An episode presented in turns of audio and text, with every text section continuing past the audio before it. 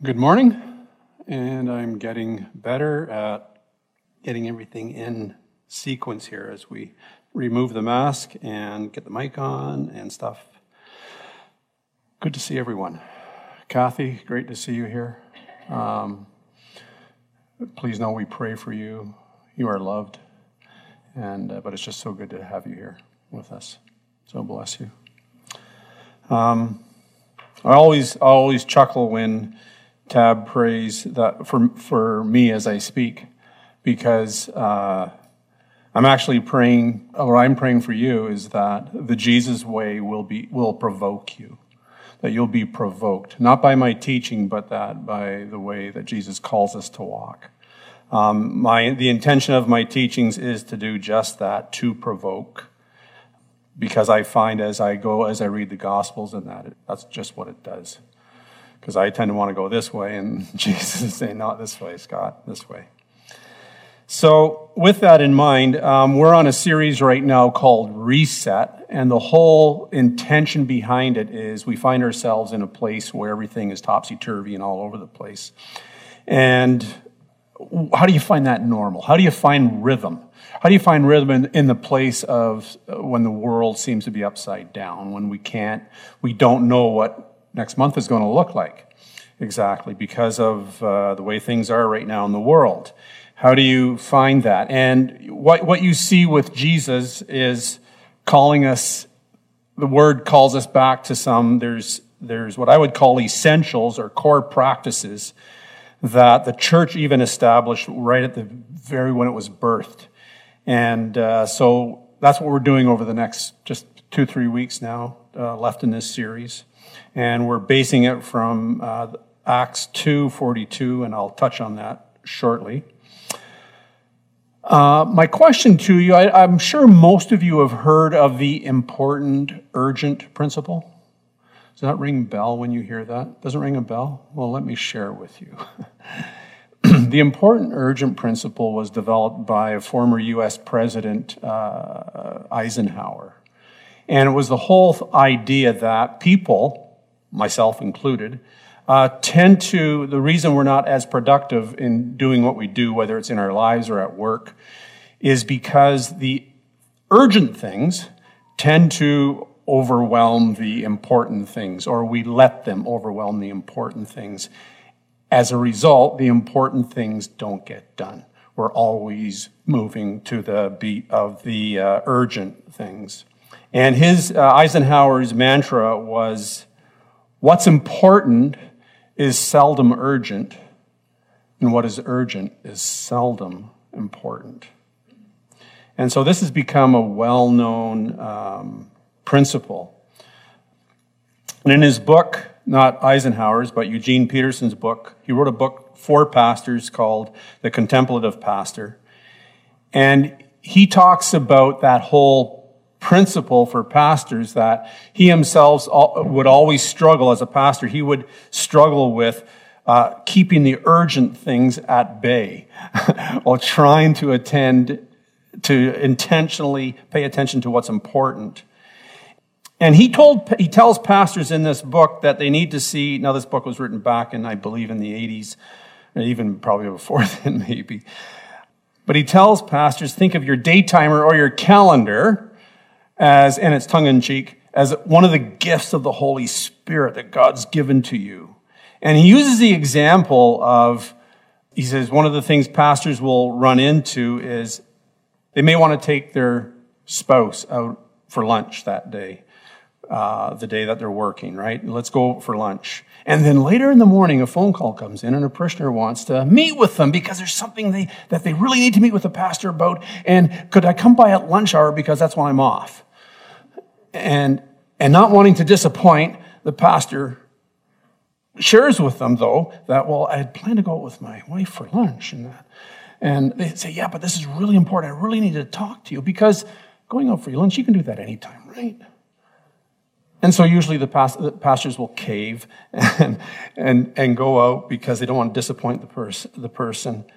And Eugene Peterson says, what you need to do is if you're going to go for lunch with your wife, put that in your calendar. Then when someone calls up and says, "Can I meet with you because it's so important?" you can look at you can say, "Well, actually, that time is already booked. I already have an appointment then." And people will understand because you're a busy person, right? That was the whole thing that he said that Peterson was trying to get at was this whole thing of there are things that are important that are easily can get pushed aside by those things we believe are urgent. When Jesus ascended to heaven, he gave a mandate to his followers to go into all the world and to teach people what he had taught them to make disciples. And his followers at that time, so you imagine their followers have been with Jesus for three years now. So there's, a, there's a, probably a bit of a dependency on having Jesus there. And now they don't have Jesus in the physical. They do have the Holy Spirit, but not Jesus in the physical. And you can imagine Jesus is gone. And the thought would have crept in some of them possibly. Now what do we do? Panic setting. What do we do? How do we do this? How do we go into all the world? Why didn't he just start with like little Jerusalem? Start there. We'll work there. We don't have to do the whole world, right? You know, because how do we reach everybody? Where do we start? What ministries do we do? What programs do we do? Sounds very similar to sometimes what we get caught up in ourselves. And there would have been this, there could have been this panic, but instead, one of the things they would have learned was to trust the Holy Spirit and to give their attention to what is truly important. And in Acts 2:42, they laid out the important things, and it's not necessarily what we would think are important. They laid out the apostles' teaching, life together. What's that? Right? Uh, the common meal, eating, and prayers. Those are the four things that they said. These things we are going to commit to. These are the things we're going to put in our lives that are important. The practice we're going to look at this week is the practice of the life together. What is that? Is there a ministry? Is there a ministry leader who oversees life together? What is that anyway? In the, the Greek word that gets used is koinonia. You've probably heard it. There's some churches that are named after that. And in, if you translate that into the, into the English, the word that gets primarily used is fellowship. But the word that he uses, that koinonia, it's an intentionally organic gathering, meshing of people's lives together. And in the early church, it would have taken place in their day-to-day lives, but in homes, right? It was never the intention, although there's nothing wrong with this, for, for believers to build a building and inside that building allocate one large room that's called the fellowship hall. And that's where fellowship takes place. That was not the intention behind it. And uh, it was simply doing life together. We would call it maybe hanging out. and the reason we struggle with that is because how productive is that? Like, can anything productive come from just hanging out? Well, they believe it can. They believe it can. Now, we are heavily influenced by our Western culture. We just are, because we live here. This is what we were born into. And sometimes, so we struggle with this concept because there's so many things screaming for our attention, right?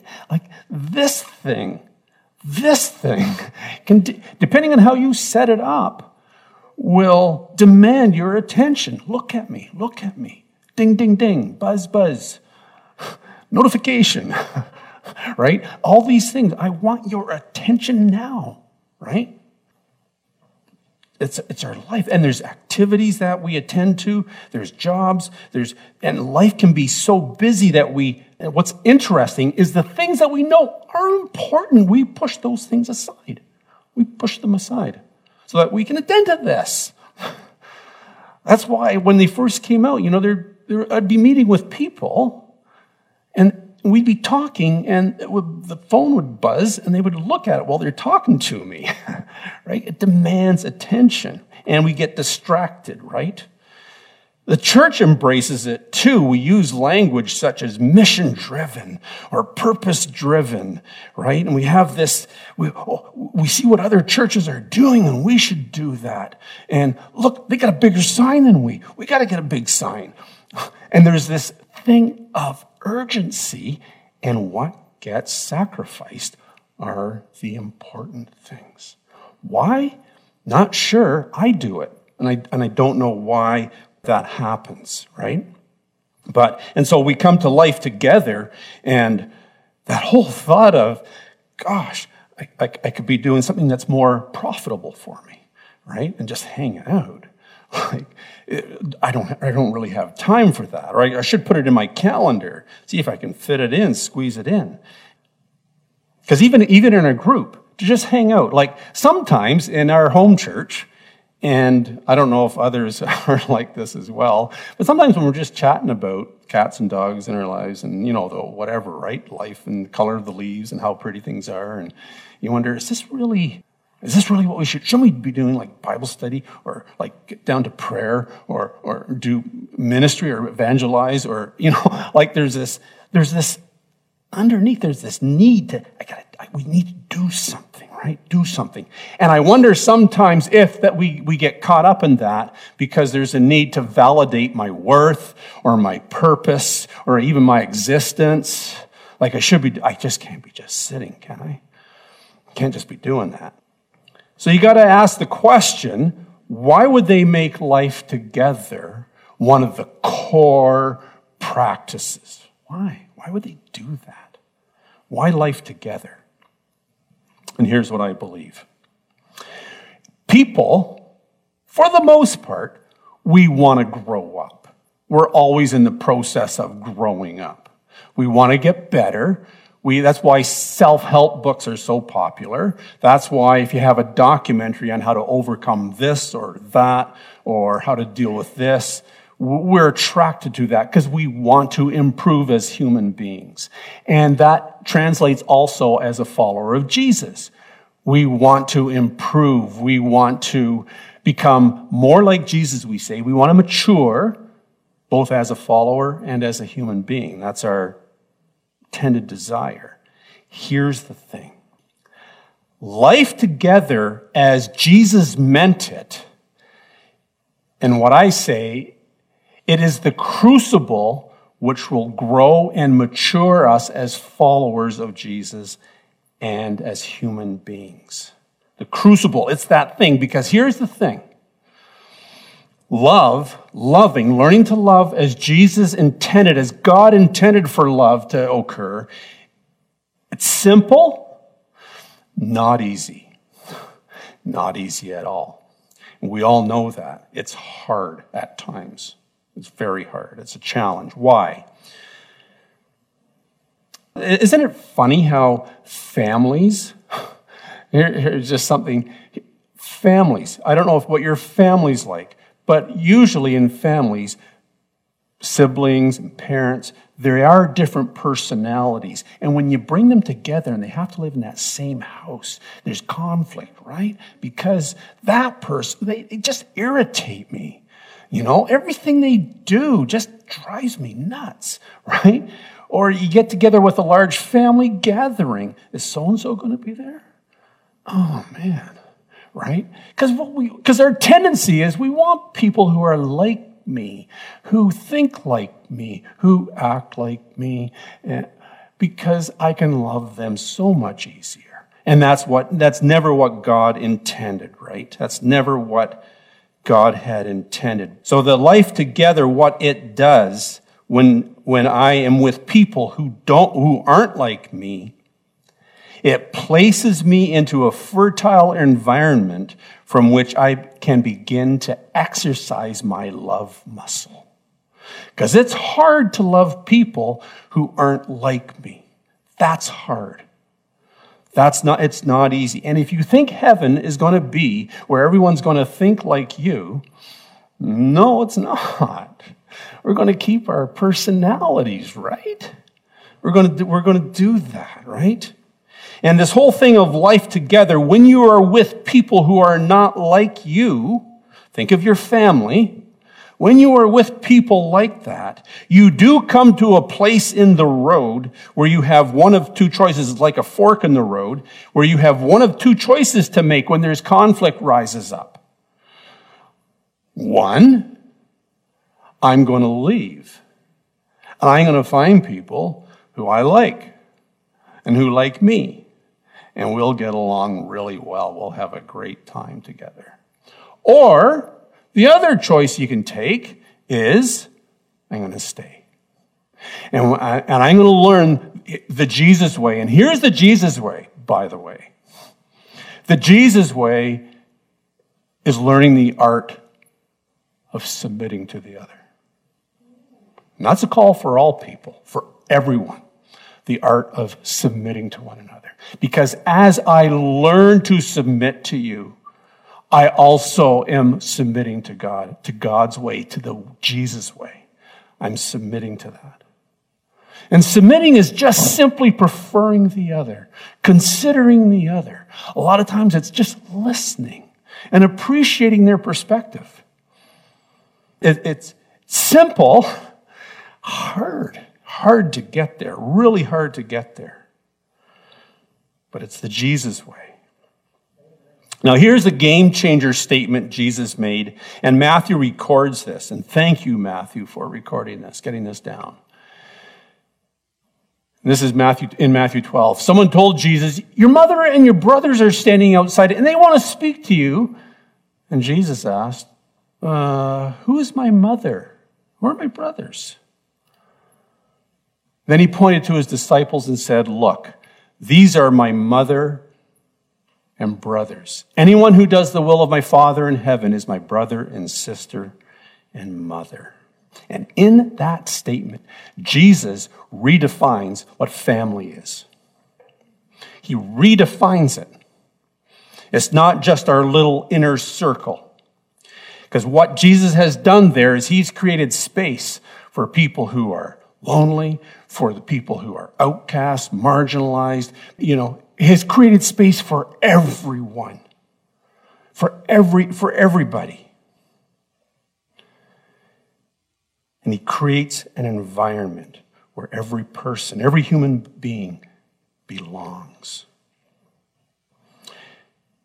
John, in his gospel, right in the first chapter, verse 14, John says, So the Word became human, that's Jesus, and made his home among us.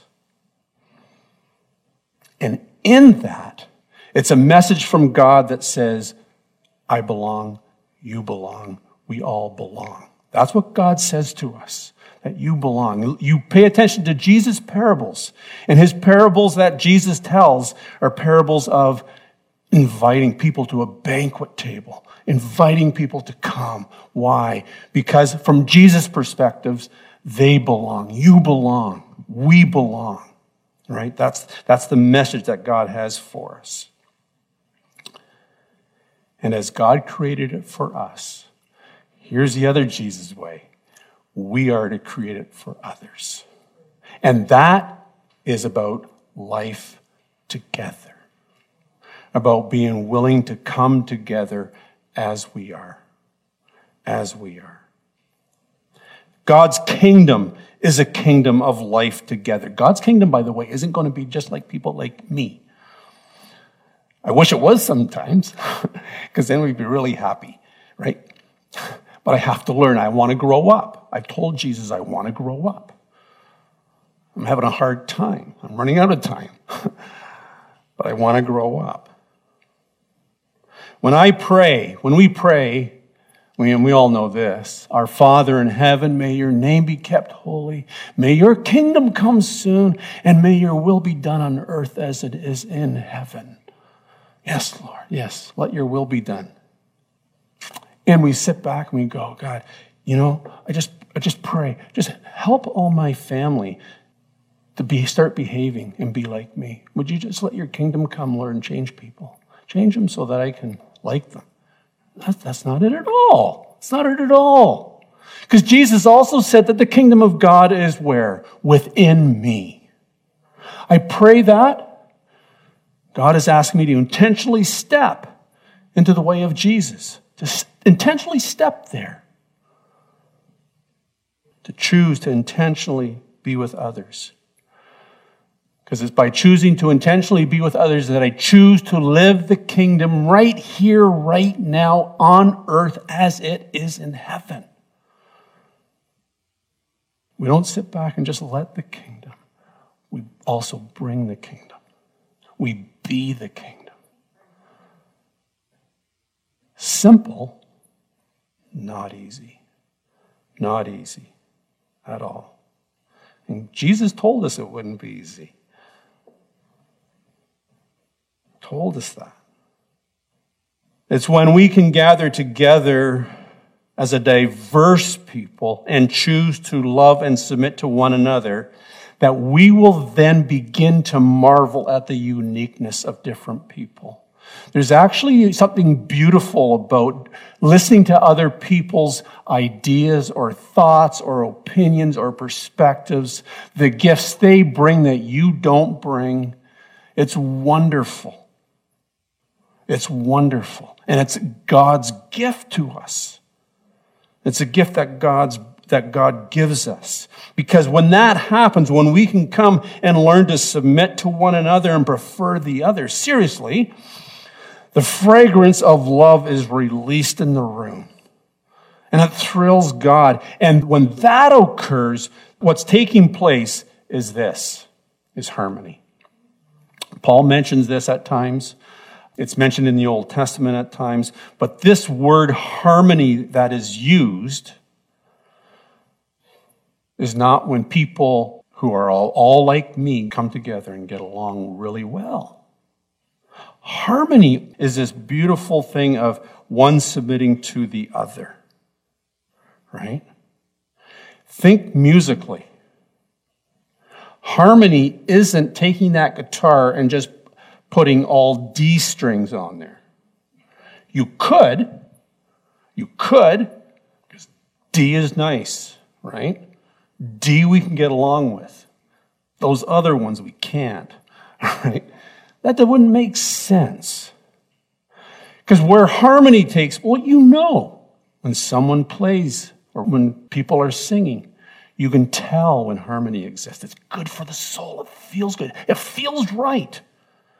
Here's a question Can you tell when it's disharmony?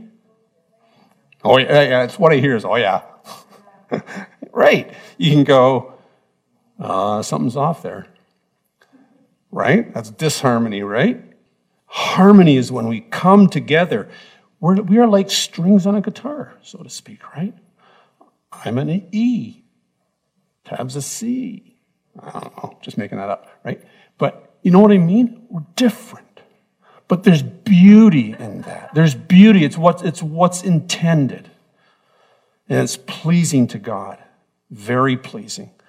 David wrote a psalm, wrote a poem about this very fact. And David writes, and this is 133, how wonderful and pleasant it is when brothers live together in harmony.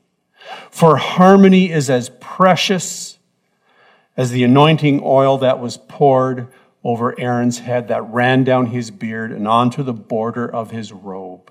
Harmony is as refreshing as the dew from Mount Hermon that falls on the mountains of Zion. And there, the Lord has pronounced his blessing, even life everlasting. Well known German theologian back in the uh, early 20th century, the name of Dietrich Bonhoeffer. In the mid 30s, he spent time with other seminarians in, I believe it was in the city of Finkenwald in Germany there. And it was this whole thing of what does it mean to live together, to be together. And from his experience and what he learned there as he led the seminarians and students in this journey, he wrote a book called Life Together. And uh, I want to read an excerpt there just from his book. Because Dietrich came to the conclusion that this was so essential. And now what Dietrich understood, he understood what was taking place in the world and how things were becoming stressful and how things were becoming, it was going to be harder and harder to become a follower of Jesus. It was just, it was in that time when, you know, the Hitler was rising up to power and he realized the importance and the value of life together. It's just like what we've experienced, you know, when we've had to social distance, uh, you know, isolate. We all of a sudden realize being together, that is so important. And for those who are watching, if you're feeling healthy and you want to have something that's just good for your soul, join us on a Sunday. Seriously. Because it's just, as we were just worshiping here in the present, it was just like, this feels so good for my soul today. Just feels so good. I just need it right? Just need it. But let me read to you just a little bit, just a little, wee little bit here, what Dietrich has to say. The prisoner, the sick person, the Christian in exile sees in the companionship of a fellow Christian a physical sign of the gracious presence of the triune God. Visitor and visited in loneliness recognize in each other the Christ who is present in the body, they receive and meet each other as one meets the Lord in reverence, humility, and joy. And they receive each other's benedictions as the benediction of the Lord Jesus Christ.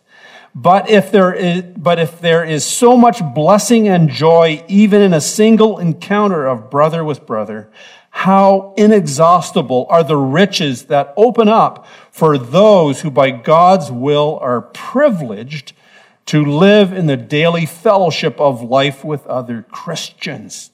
Did you hear what he said there? That we're privileged to live in the daily fellowship of life with other Christians. And he goes on, it is true, of course, that what is, uns- what is an unspeakable gift of God for the lonely individual is easily disregarded and trodden underfoot by those who have the gift every day. It is easily forgotten that the fellowship of Christian brethren is a gift of grace, a gift of the kingdom of God that may any day be taken away from us, that the time that still separates us from utter loneliness may be brief indeed. Therefore, let him who until now has had the privilege of living a common Christian life, that's us, with other Christians, praise God's grace from the bottom of his heart let him thank God on his knees and declare it is grace, nothing but grace, that we are allowed to live in community with Christian brethren. It is, it's a, it's a gift. It's a gift. And we can't let the urgent things push that out. We need that. We need each other. We absolutely do. At this point, I just want you to turn your attention to the screens there. Just a short video, and then I'm going to close in prayer.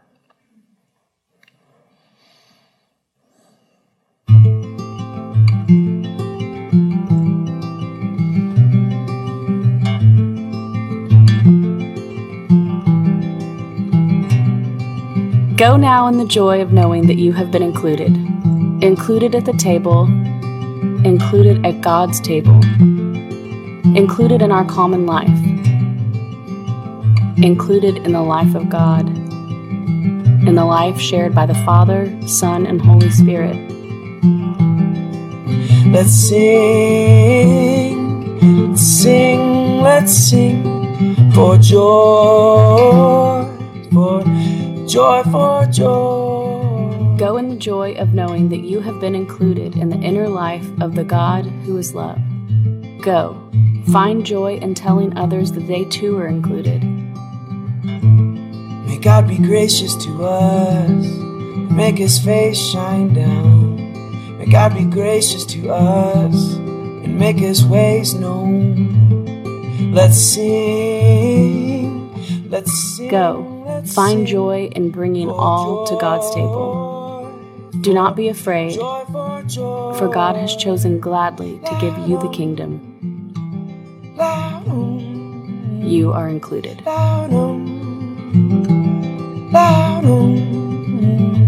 May God be gracious to us, make His face shine. down. Let's pray. Father, what can we say? We thank you, Lord, that your desire is for us to gather around your table, to gather around you, to that you draw us in because you love us.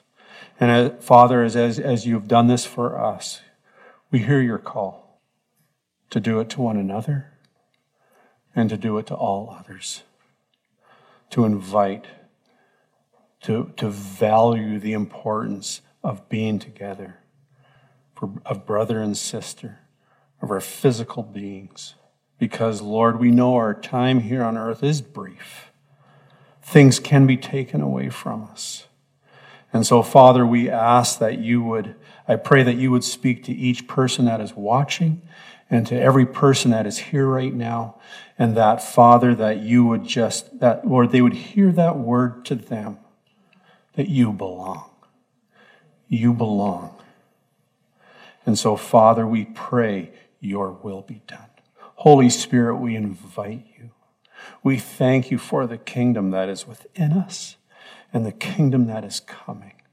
We look forward to that day, Lord, when you everything, Lord, will be, will be brought to its peak, its summit, when you have your people together, gathered together. And so, Father, we just give you joy we give you praise for your gracious love to us. We say, Come, Holy Spirit. Amen.